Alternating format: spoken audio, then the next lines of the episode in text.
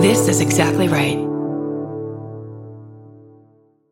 But she might have many, many other strengths you haven't noticed or haven't gone to the trouble of noticing. And also, you have to respect that she might want to be raising her children differently than you raised yours. And you also have to realize, and I think this is probably the hardest thing, that you're not number one anymore, that your son should be putting his wife first.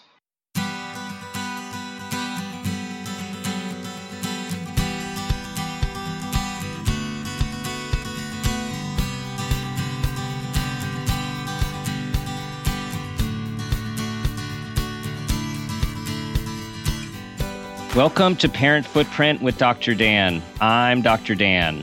This show is about making the world a more loving, accepting, and compassionate place, one parent, one person, and one child at a time. The key to raising healthy and engaged kids is for us parents to seek the same in our own lives while striving to be the best versions of ourselves each day. No matter who you are or where you came from, with increased awareness, you can be purposeful about leaving a healthy footprint for your children, your family, and all those you care about while living your own life to the fullest. Today's show is Mothers in Law and Daughters in Law with Sally Koslow. Sally is the author of her brand new novel, which we'll be talking about today, The Real Mrs. Tobias, as well as the novels Another Side of Paradise, the international bestseller, The Late Lamented Molly Marks, The Widow Waltz, With Friends Like These, and Little Pink Slips. She is also the author of one work of nonfiction, which I am so intrigued with Slouching Toward Adulthood How to Let Go So Your Kids Can Grow Up a common conversation these days. Her books have been published in a dozen countries.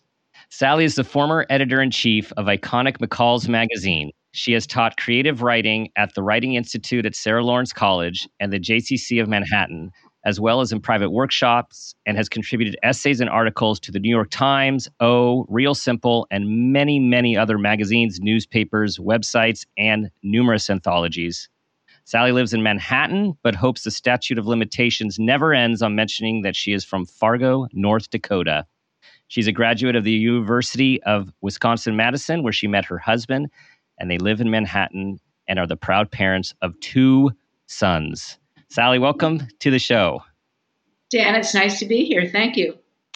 So, in preparation for diving into your latest piece of work, tell us your road to becoming an author and a writer?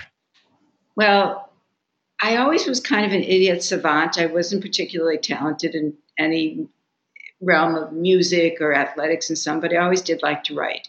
And it was something that my parents encouraged. And by the time I got to high school, my English teachers encouraged uh, tremendously. And, you know, I'm a real cliche, the editor of the high school newspaper and so on. And when I, um, I I went, as you mentioned, to the University of Wisconsin, and it was a hotbed of student protest at the time. And I was involved. I had my share of tear gas in my eyes and so on. But I secretly wrote a resume and went to New York in the fall to see if I could uh, get a job on a magazine. And uh, because I was this dumb Midwesterner, I applied at all the best magazines. I think if I'd grown up around New York, I would have known more and been way too intimidated.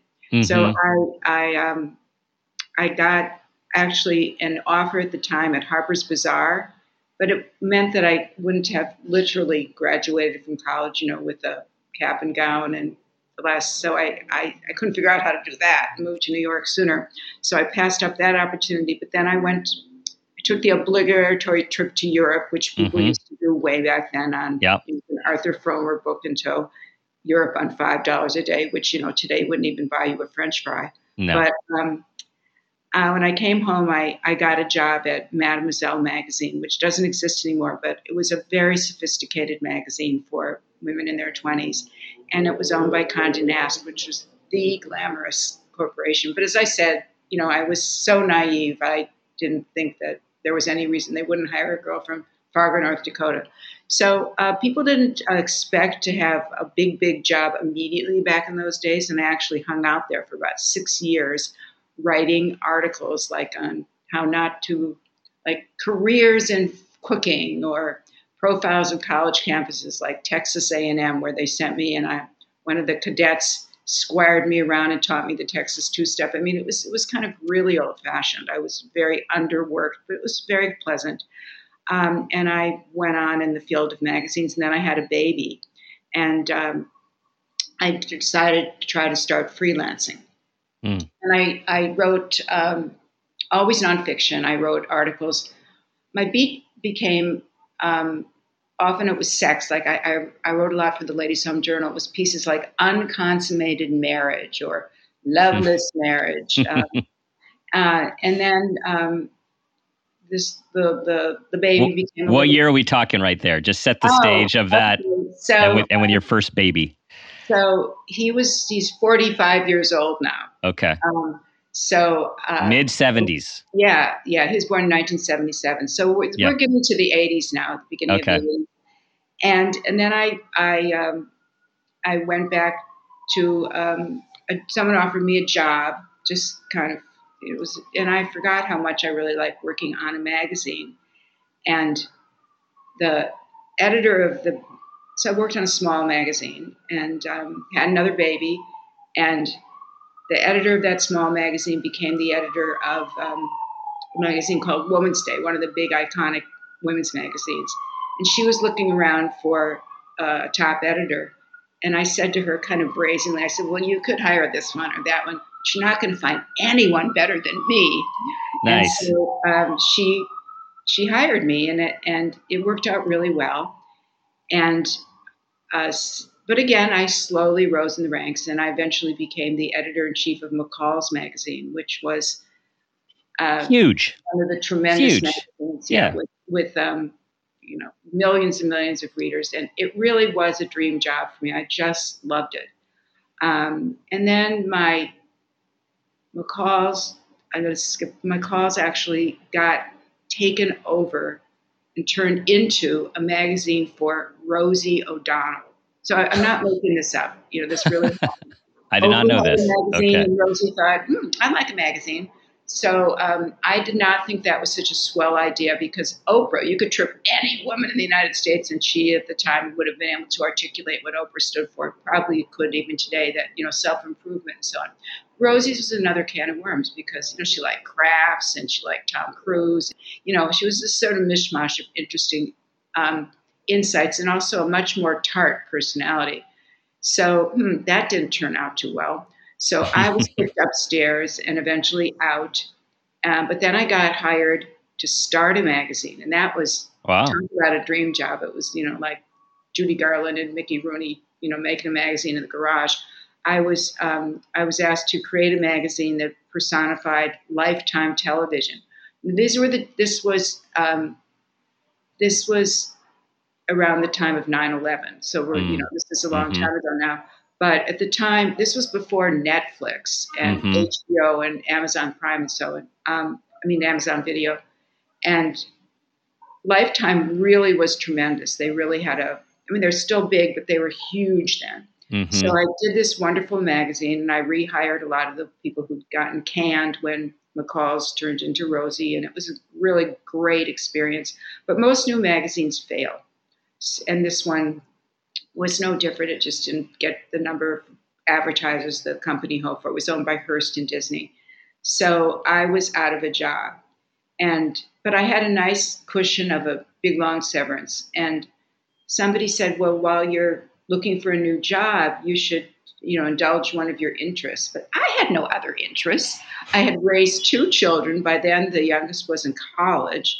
And um, I had worked like seven days a week and took tons of manuscripts home at night. And I just loved it. I was absolutely born to be a magazine editor in chief, worked with all these great, smart people. But I thought, oh, I do like to write. So I enrolled myself in a writing workshop. Mm. And uh, everyone else was writing nonfiction, but I asked the teacher if I could. Uh, the first thing I turned in was a uh, it was about going to a Chanel sample sale, and the class just loved it. So hmm. um, the teacher allowed me to write fiction. I had never written a word of fiction, Um, meanwhile, I, I, I, I looked less and less enthusiastically for a new job because it was during the time when celebrity magazines were reigning, and I just couldn't see myself having worked for so long on fairly serious material, writing it and then editing it, to to switch over to Kardashian worship. So um, I just didn't want a celebrity job. So um, I wound up with a manus- my manuscript, and I found an agent. My agent um, sold it at an auction um, mm.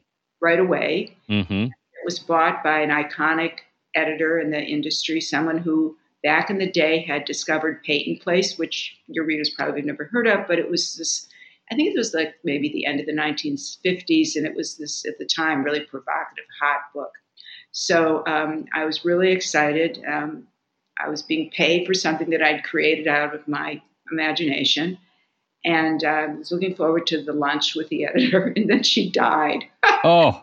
died before we even had our lunch. So I went to her funeral at the very posh Frank Campbell Funeral Home here in Manhattan, and it was just teeming with luminaries of the publishing industry. But I, I decided that she was kind of my the angel on my shoulder. Your bridge. And, and uh, that book was called Little Pink Slips, and I mm-hmm. wrote about what I knew. I wrote a book about what it was like for an editor of a great big magazine that wasn't called McCall's, but was very much like McCall's, and what it was like for uh, the editor to get canned because a celebrity took over the magazine. So um, the the new editor, the editor who inherited this manuscript after this poor individual had died, this this very fancy Jackie O kind of editor had died, said, "I love it, but there's only one thing I would change. That it's inconceivable that the editor of this." Big women's magazine is from Fargo, North Dakota. And I said, Well, that's the only thing that's purely That's by, true. It's true. Yeah, purely biographical, so I'm not changing that. So that became um, the start of my uh, ah. second second life as a uh, writer of fiction, and all of my books and the real Mrs. Tobias will be my sixth uh, novel. Everyone except Slouching Toward Adulthood has been fiction, and I yes. decided I like making stuff up. Nice with with with uh, I with I sense hints of hints of truisms and hints of experiences and morphed uh, relationships, which we're going to get into. A little um, bit. As a high, yeah. high, school friend visited me in New York and brought me a T-shirt that said "Be careful, or I'll put you in my novel." That's There's good. some truth to that. That's good. Yeah. So I'm curious. Uh, uh, two things um, about your upbringing in Fargo. So first off, is you know, first you said you were too dumb, but then I know you then you said like naive, and I see it more as like as that kind of protected from the intensity and the pressure of growing up in the big city and having all of that awareness. How did that? Uh, it seems like there's some brazenness or some unintentional brazenness that might have come from being raised in a completely different culture. Well, as a magazine editor for mass market magazines geared to uh, the uh, regular American woman, it was a gift. Because I didn't have to try to uh, try to imagine what it was like to live at the you know slightly above the poverty line um, and have to have two jobs to support the household and I, I got it these mm-hmm. were people I'd gone to high school with, or forget high school, you know, grade school with. I understood the reader of these magazines, and I felt it was a real asset. Um, and I've always been a little bit of an outsider looking in in New York, uh, but I have lived here a really long time now. And mm-hmm. I wound up marrying my college sweetheart, who was not a native New York City guy, but he, he grew up in one of the suburbs and his family was far more sophisticated than mine in some respects. But in, in other respects, I I think when you grow up in the middle of nowhere like I did, you don't think that you're the center of the universe. And I know my parents, for example, always really kept up with news beyond our front door. Mm-hmm. So they they subscribed. We always had Newsweek and Time magazine in the house, and they they kept up. They were interested in world news, where I think there can sometimes be a tendency for New York City people to be mm-hmm. a little myopic. Mm-hmm. Um, Mm-hmm. So I, I, I, I appreciated my background when I lived here. I, so I, I remember being so shocked in New York, first year I lived here, how, how New York was designed to make you want to buy stuff. You know, you'd walk past mm, these yeah. stores and everything looked so fabulous. And it was all, you know, I mean, I quickly caught on it was all engineering, marketing, but um, you know, it was it was it was an eye opening experience. What about the impact of? So you talk and write a lot about um, growing up Jewish, and there's growing up. There's Fargo, growing up Jewish yeah. in Fargo. Um, I'm interested in that, and then going to Manhattan, where there's many more Jewish people Yes. So what what what what well, when, what was when, the percentage of Jewish people in Fargo when you were there?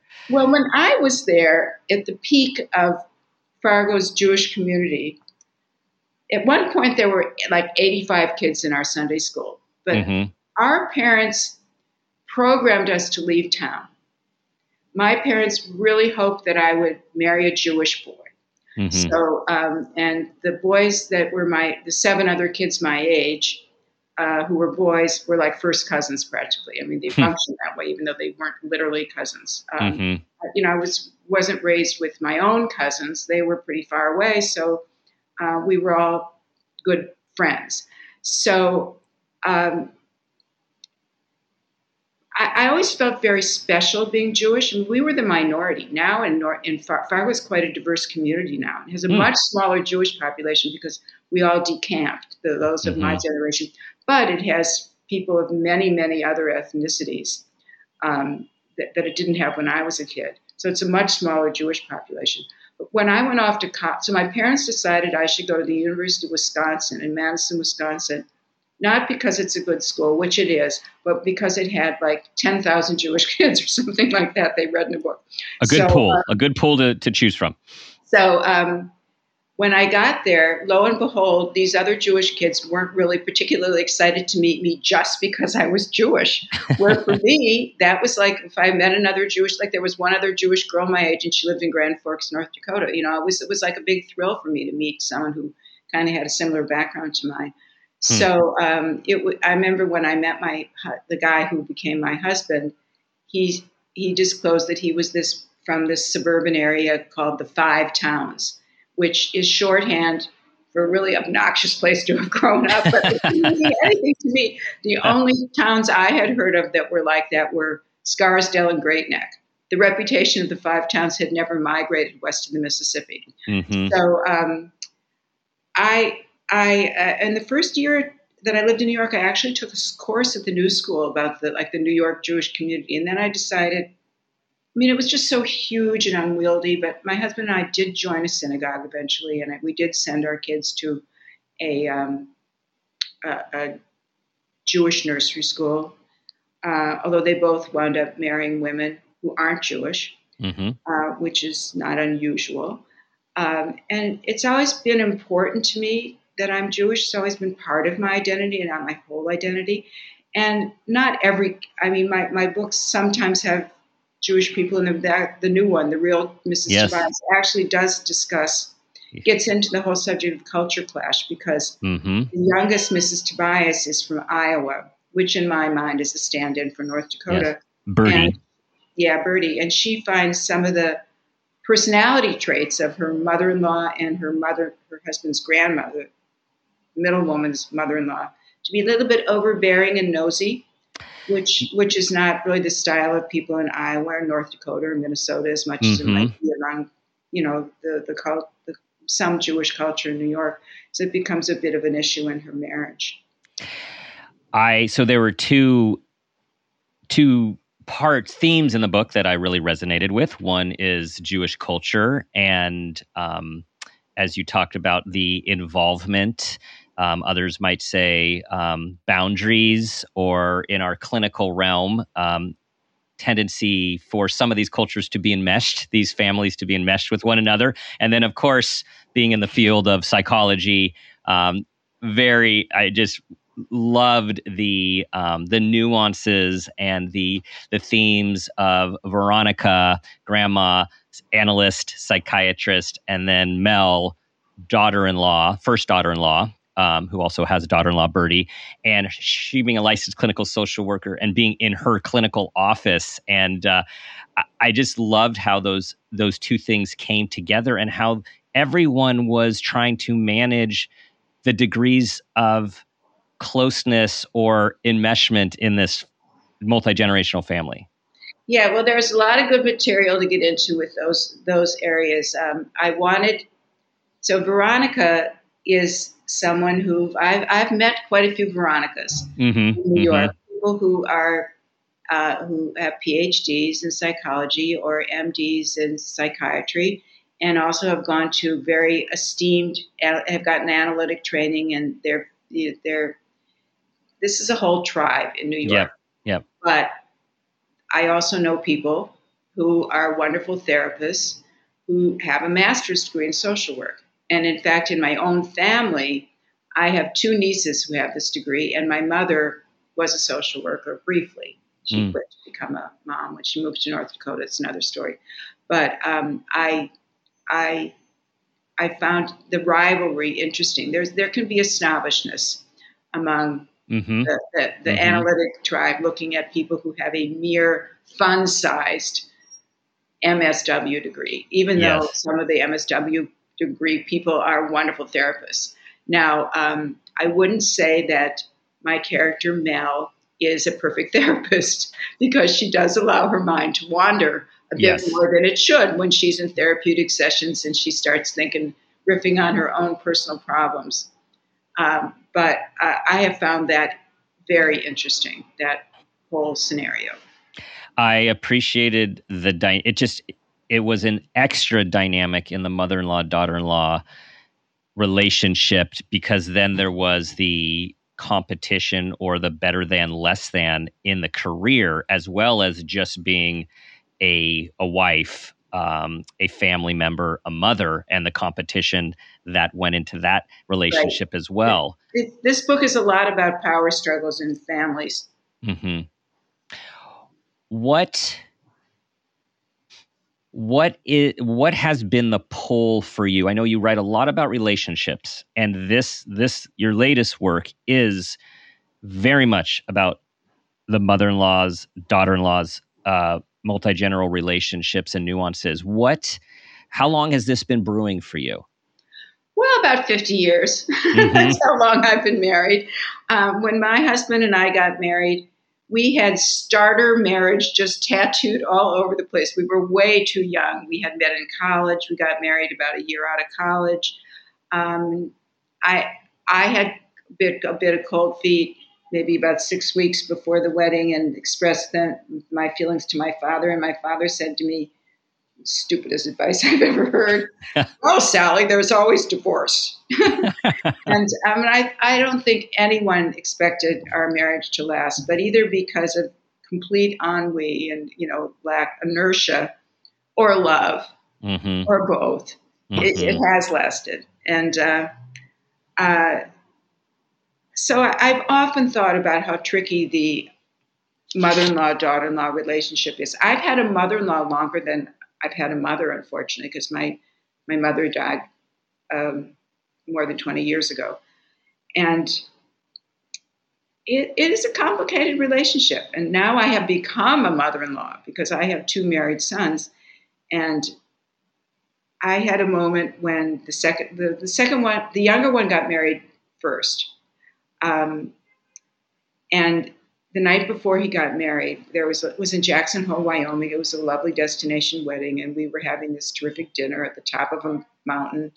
And I remember thinking, "Oh man, time's run out. My job is not done. I don't think I've done enough to turn this child, you know, into a man with all the values I hope that he has and all the wisdom and so on. I'm really screwed."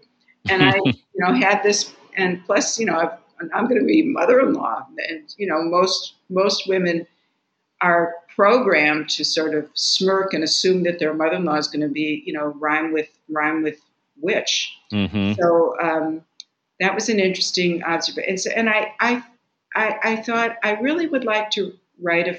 I usually do write about relationships, but I thought this is a really interesting relationship to dig into because mm-hmm. I very few books are written about the mother-in-law. I mean, I couldn't actually even think of one that's written from the mother-in-law daughter-in-law perspective and how challenging and critical and rewarding mm-hmm. can be. Mm-hmm. And and you described those dynamics well throughout um, criticalness, uh, judgmentalness, um, of wanting, seeking approval, uh, having courage to stand up and go against the unspoken rule and hierarchy. Mm-hmm. How, what has been your experience of being, and I know it's you you've been a daughter-in-law much longer than you've been a mother-in-law. Right. Um, what has your been your experience of being on each side? Well, I think in the beginning, when I first married my husband, I kind of wanted to be adopted. mm-hmm. his, my mother, my mother-in-law is this beautiful. My mother-in-law is still around. She's 98 years old. She's still driving. She just leased a beautiful silver Lexus last weekend. I mean, she, she plays killer bridge. Unfortunately, she's outlived um, virtually every friend she has, and so mm. this is not mm-hmm. a great element of her life right now. She's a little bit lonesome and depressed as a result, unfortunately. I mean, mm. some of them are still alive, but they don't have it up. They're not as sharp as she is. She's very mm-hmm. involved. Mm-hmm. She's very up to date on politics and so on. Um, but I think I, but she's in a way that the Midwest is different from New York, or maybe the Midwest is different from New York Jewish mothers. Mm-hmm. It was. I always felt if I had had like a week as her daughter, maybe I could have become like the president of the United States because I would have grown up with much more self confidence. I always mm. think that my parents raised children before self esteem was invented.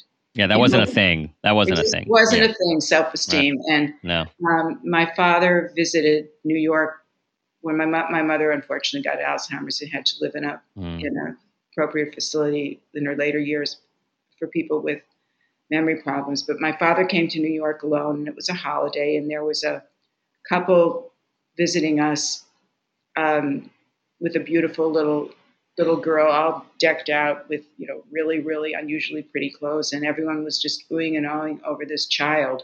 And and I looked to my dad who's visiting, and said, "Well, don't you think she's cute?" And he said, "Well, I don't want to say anything. She'll get a swelled head." and I thought, hmm, there's my child. You're like, there it is, right there. Yeah.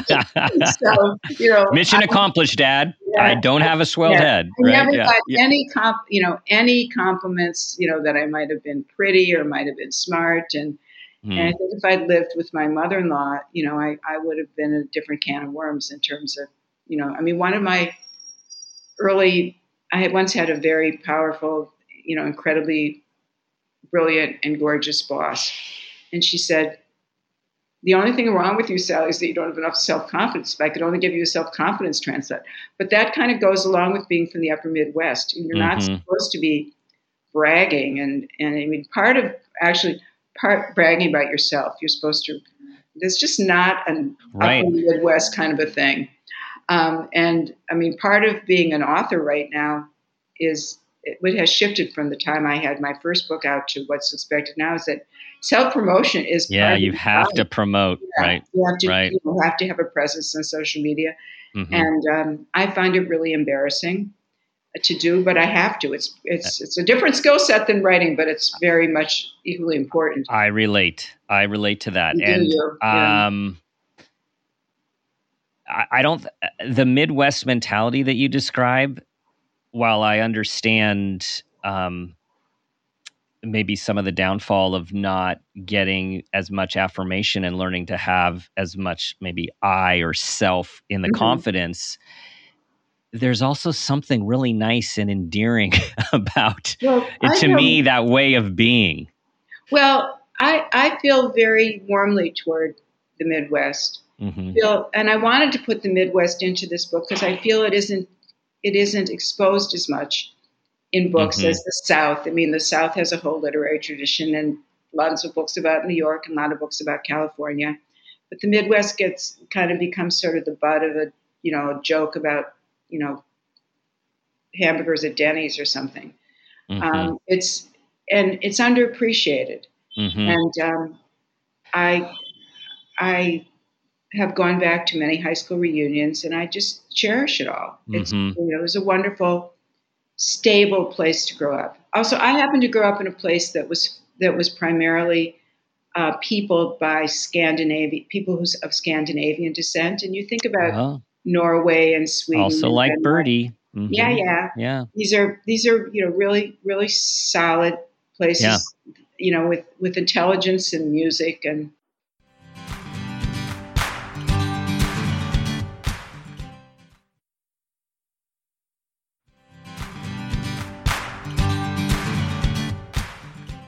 So I'm, I'm I'm having this reflection now on reading the book relating to what you're saying. The chapters that take place in New York and the family members, which is a large part of the book, there's a level of intensity. Like I was just, you know, I I, I was really engaged in the um, in the dialogue, in the dynamics, in of course the storyline, and you know wanting to find out what happens in this and this. And then when we go to the Midwest, when Birdie goes home, I found myself relaxed, much more relaxed when I was reading those chapters. That I was wondering, is it was was there any intention in that, or is that just my experience of these cultures? I think that's just your experience. But I, yeah. I have to say that my favorite parts of the book are the Midwestern parts. Hmm. My favorite character in the whole book is the Midwestern grandmother. You know, mm-hmm. the one who carries jumper cables in her yeah. in her trunk and um, wouldn't think of making a dessert that didn't have Cool Whip in it, and um, is just a super sensible, good-natured person. Mm-hmm. Um, you know, who uh, and and I love how the, the two grandmothers, the, the two old matriarchs, yes, yes, you know, a pre respect and appreciate. They respected each other. Yeah, they, they, see a kindred spirit, even if they couldn't be more different. Mm-hmm. Um, but I, I also felt that the Midwestern parts showed like Birdie went home to the Midwest with her daughter, and her after she was there for a fairly short period of time, the message became very clear: if you're going to stick around, honey, you got to get a job mm-hmm. that no one was going to give her a free ride. And it might be a culture of fewer words, but the values are very strong. Yeah, yeah. What has been your experience of being a mother in law? Well, it's hard. It's tricky. You know, my mm-hmm. daughter in laws are very different. One of my daughter in laws has become a naturalized citizen, but she's from Germany. Mm-hmm. And um, she's the one who lives in the New York area. Although she decided that she wanted, before her kids got any older, to spend a year in Germany. So actually, the whole family's uprooted themselves and they're they're living in Berlin now for a year. Mm, so wow. of course I miss them terribly, but I mm-hmm. also feel I can't be a pig about it. And her right, had the right. pleasure of being with her two grand two children who I adore, and now it's her parents' turn. Mm-hmm, um, mm-hmm. My the other family um, actually, my other daughter-in-law is from Omaha, Nebraska. Ah. So there are certain things that that daughter-in-law and I uh, have in common, mm-hmm. which, which, and her her mother is a woman my age, more or less, and uh, we have certain things in, in, common that I might not have with my other. But I've had to figure out ways to fine tune the relationships with with um, both daughter-in-laws and the daughter-in-law from Nebraska, I think it's fair to say that she's been pretty horrified by how nosy my husband's family is. Mm. you know, and it's made, another theme in the book, people. Yeah. Another theme in the book. Okay. Yeah. She's, yeah. She's been a little shocked that you know every, but that's kind of it's a big loving family, and yeah. everyone's kind of in everyone else's business, and that's been a bit much for her. Yeah, and it is. I um, you know, coming from a large Jewish family, I think this is, you know, not every family's alike, but it's these relationships and the knowing and the the supporting one another. Um, it's it's quite normal in many of these mm-hmm. families, and yet even if you're in the family, it can seem intrusive at times. And but particularly if you were raised in another culture or another type of family, um, and it's not like Jewish people have the uh, corner corner on the market of close and meshed um, no, relationships. I think, Italian, I think Italian yeah. families and Irish families can give them a good run. I agree, and it, but it, when you're on the outside of that, and again, in reading the book and reading from Birdie's experience mm-hmm. versus Mel's, or even from Mel's, mm-hmm. It, it's like, wow, this is is this seems so out of line. And yet when the family's describing it's like this is what families do. This is how we support one another. it. you said it dr dan. I mean you know i had to get used to it. Mm-hmm. um, my husband's the youngest uh, child in the family. I had to get used to the fact that when they would like plan an event no one would consult our calendar yeah, you know, it was what worked for my two sisters-in-law and my mother-in-law. And, oh yeah, and I turned out to be the one who had a huge job, you know, with a lot of responsibilities and not much free time, but that was the way it was. So, what do you, in your experience, like, okay, maybe your experience and then the experience of other people you know might mm-hmm. be the same, might be different. What's is there a role that's more challenging in terms of being daughter-in-law or mother-in-law, or are they just different? I think it's harder to be a mother-in-law now that I've been both. Mm-hmm. I mean, mm-hmm. of course, I say that because why wouldn't my mother-in-law adore me? You know, of course, you know, of course, you know, of yeah. course, she's going to love me. Yeah. And we have gotten much closer over the years. Um, I guess once once I produced children, mm-hmm. I think my uh, she my stock rose. Yeah, it turned out pretty well. But um, I think it's really, really hard to be a mother-in-law. It's very, it's a, it's very tricky. You can easily overstep boundaries. I've you know, I've, oh my goodness, I've fed the kids the wrong kind of peanut butter and, and on and on and on. Yeah. It's, it's easy to, really easy to screw it up. Well, and how much is, you know, like you talk about the peanut butter. So my, my first thought is, oh, wow, that's, that's, that's punishable by, you know, that's a crime. It's, you know, like there's things that might not as the in-law seem that big and then it's it's taken as a big um, an offensive gesture or statement. And then there are things that in hindsight might really seem like whoa i guess i did cross over there. I didn't yeah, I, I realized, didn't understand that. Yeah i realized that i have made mistakes.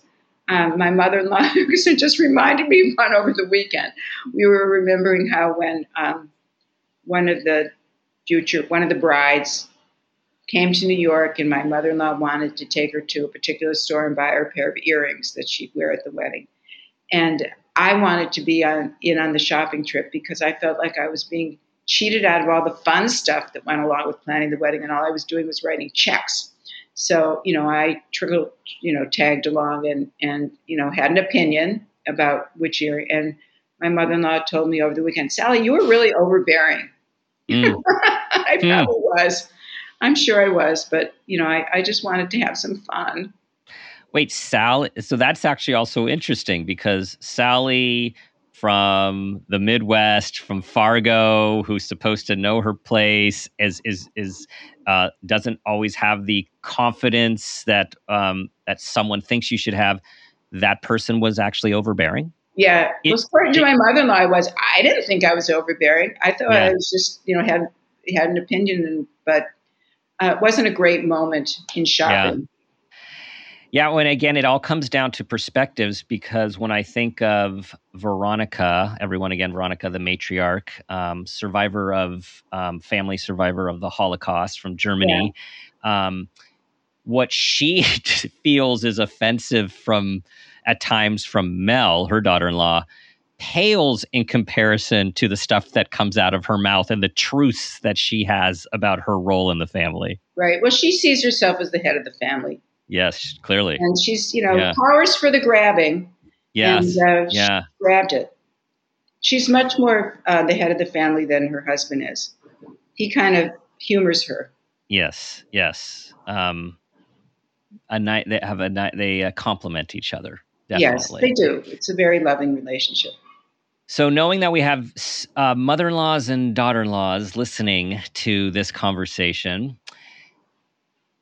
what is your wisdom about what makes, I guess, i am putting this in air quotes, like a good daughter-in-law and a what you're learning to be a good mother-in-law and good isn't the right word but you know like respectful uh, engaged you know what is what are those things oh i think it's important to realize that your daughter-in-law is not a mini me of you and mm-hmm. to to look for and um, praise her strengths mm-hmm. you know that they may be very different than your own i mean you might be a I'm not saying I am, but you might be a terrific housekeeper who can make a bed like my husband can, which is like a military style bed where you could bounce quarters off of it.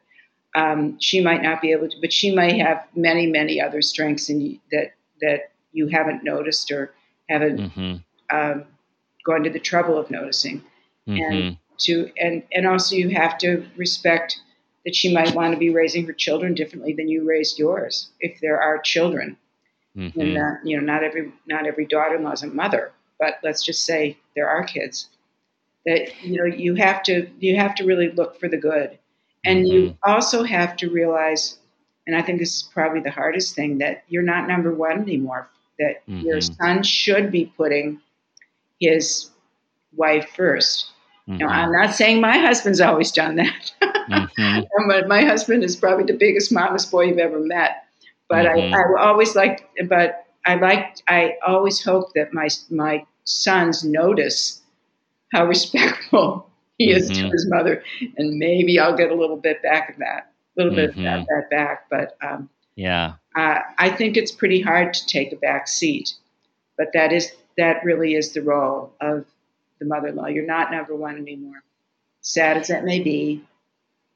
Right. And and parenting these days has so much doing involved in it and um, thinking about your piece of nonfiction about slouching towards adulthood and reading a little bit about that, I think so much of parenting our own kids over time and then as we move into being in-laws and relationships with our kids as adults, a lot of parenting effective parenting so to speak is not doing is is consciously and purposefully not doing something to allow our emerging or adults to live their lives without our interference. Really hard. Yeah. And of course parents would be since i was a child and certainly even since i raised children parents have become much more of the helicopter variety of mm-hmm. really trying to smooth the way for their children, mm-hmm. and it isn't always helpful. It doesn't always. I mean, that that was a big part of the book, Slouching Toward Adulthood. How it isn't always about. You know, it is. It isn't always about making things easy for your kids.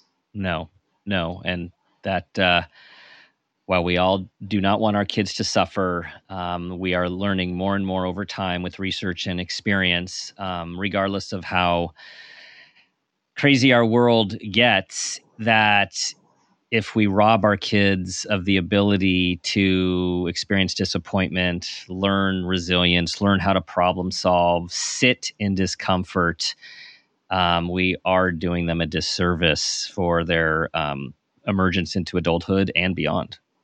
There you go. Was that the was that the, the basically the thesis of uh, slouching to adulthood?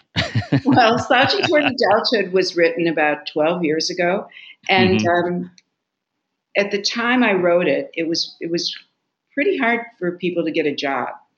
Now, of mm-hmm. course, we it's a different economy, and there if you're looking for low level jobs, there are plenty of jobs that are available mm-hmm. in the United States. Um, but it was it was in a way that uh, it was a pre- precursor that book to what now we sort of take for granted is what happens when people graduate from college. They they basically go home and hang out in their their parents' basements or in their old bedrooms because they don't have enough money and so on to um, get a job. Everything is so different now, also because yeah. of remote employment. Mm-hmm. Um, but there were certain truths in that book that that were very interesting to explore and observe. Um, and things, you know, things were radically different when that era, when, when people graduated college. I mean, when I graduated from college, it was possible to support yourself on um, the salary that you right you you, you were offered. Now, sometimes it is. I mean, I hear of kids getting jobs, you know, for eighty, ninety thousand dollars a year. They're doing just fine, but not everybody can find right. jobs. It depends on Right. you know what what if how practical probably you are when you go to college. And Well, yeah, and that and the road to adulthood for those reasons um, and others has just, as a whole, seems to have gotten longer. You know, we are long Oh, definitely. past Definitely. eighteen, and you're out. Um, yeah, I mean, my parents considered me a grown up.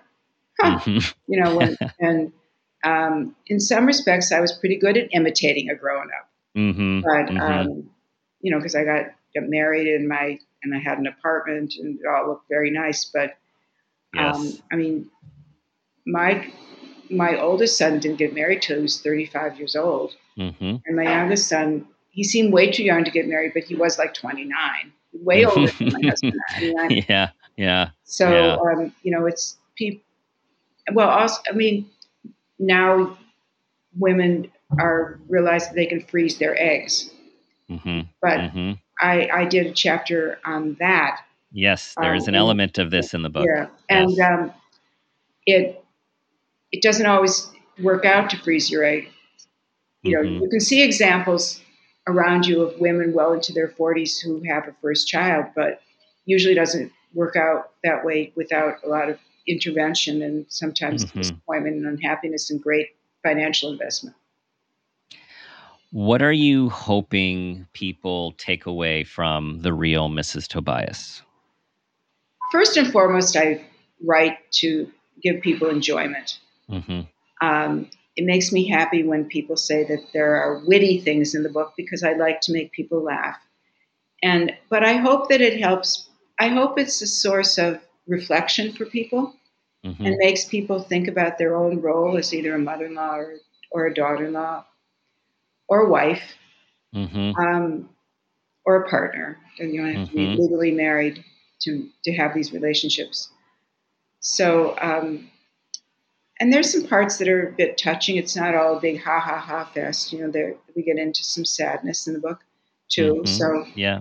I, I, I, but it's the reflection Mm. as well as the entertainment that I hope is what people experience when they close it up. I was entertained and I took it to bed in my mind, which is what I do when I get really into books and the Mhm. characters.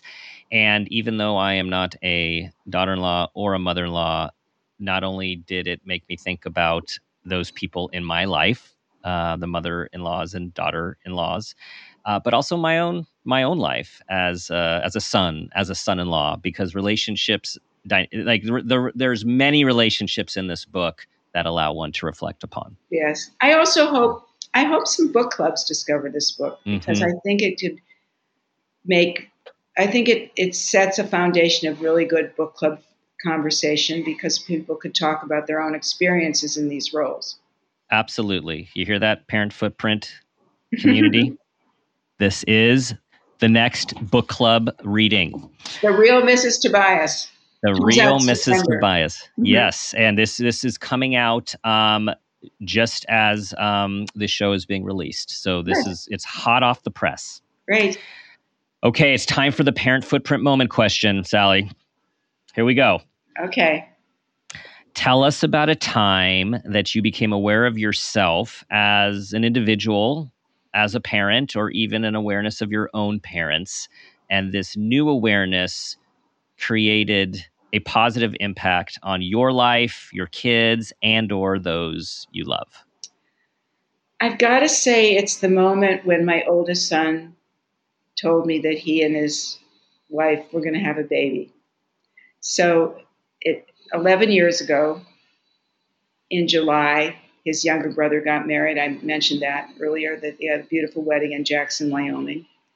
And not surprisingly, especially because maybe half the guests said, Jed, when are you and Anna going to get married? Um, he, he came home and decided to ask his wife to marry him. I really don't know what the conversation was, but they just they, were, they decided to get married. And um, uh, and in the fall of that year, so this is like two months later, we were walking to services for Yom Kippur, Mm-hmm. and Jed and Anna told us, told us, my husband, my husband's name Rob, told us that they were going to have a baby, and I was just dumbstruck because, unlike some of my friends, I'd never thought about being a grandmother.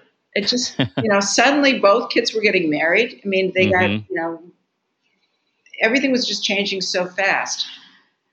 And at their wedding, which was in December, so by then uh, Anna was about four months pregnant, didn't look pregnant at all. At their lovely, lovely wedding, which was in Brooklyn, where they live, um, they announced to the uh, to the guests that they were expecting that they were starting their family, Hmm. and I I continued to be shocked, and I I cannot believe how incredible the experience of being a grandmother has been. So Hmm. their their oldest child is the most remarkable kid. I just adore this boy. He's very smart and he's very intellectually curious. He's very funny, and um, but it was that moment when I found out that I was going to become a grandmother that it all kind of kind of clicked for me that um, everything was moving and changing in my family. Mm-hmm. And um, I've often thought of my own mother in grandparent moments Mm-hmm. and uh, appreciated her more. And um, I, I subsequently have three other grandchildren, Mm-hmm. uh, four total. It, it, Mm-hmm. um, it's that feeling of life going on. And um, I I also feel very, very lucky because I didn't stay home with my two boys. I was busy, busy working person, and and uh, I have been very grateful for the experience of being able to be a grandmother. And the Brooklyn kids have allowed, you know, I I always had took care of the kids one day a week, Mm-hmm. and um, uh, it's been good times. So, yay, kids! Yay, kids and grandparents are so important. It just allows for a whole nother relationship. Um, It's wonderful. that's just so special. I, I didn't wasn't raised close to my grandparents. I had one grandmother in St. Paul, Minnesota, but I didn't see her more than maybe once a year. And I had some grandparents in New York who I, you know, I'm not even sure, you know, they knew, knew my name, but um, I did, they weren't part of my life at all. So, I, my husband and I have tried to be the kind of grandparents who enrich a child's life, and we love it when they sleep over and Mm-hmm. you know we Mhm. make breakfast and we have certain rituals. It's just great. It's wonderful.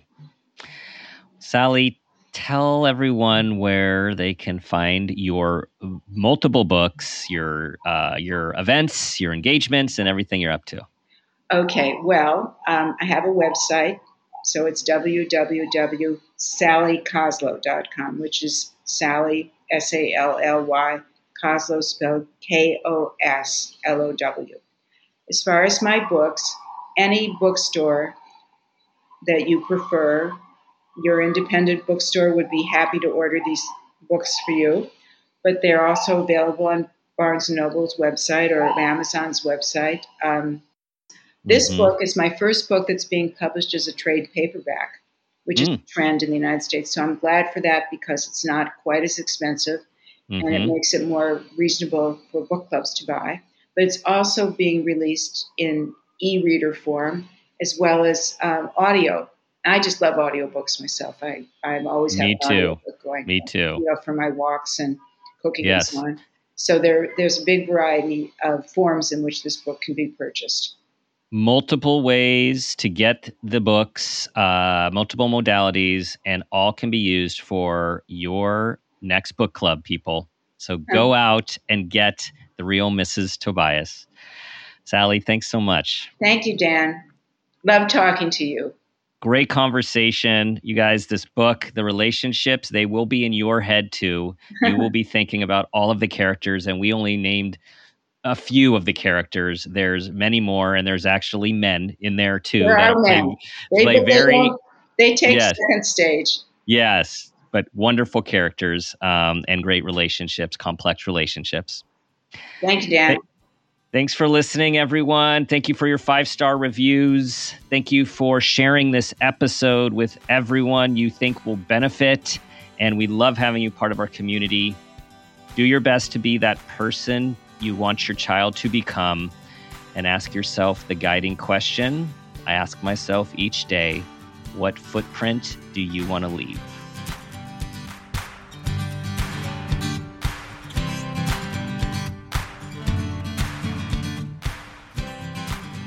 This has been a Peters and Rossi production. Parent Footprint with Dr. Dan is produced by Laura Rossi. Our engineer is Phil Rossi. Theme music is Strummer Man, composed and performed by Pro Tunes. Artwork is by Garrett Ross. Follow us on Instagram and Facebook at Parent Footprint Podcast and on Twitter at Dr. Dan Peters. For more information, go to exactlyrightmedia.com. Follow Parent Footprint with Dr. Dan on Apple Podcasts, Spotify, or wherever you like to listen so you don't miss an episode. If you like what you hear, rate and review the show.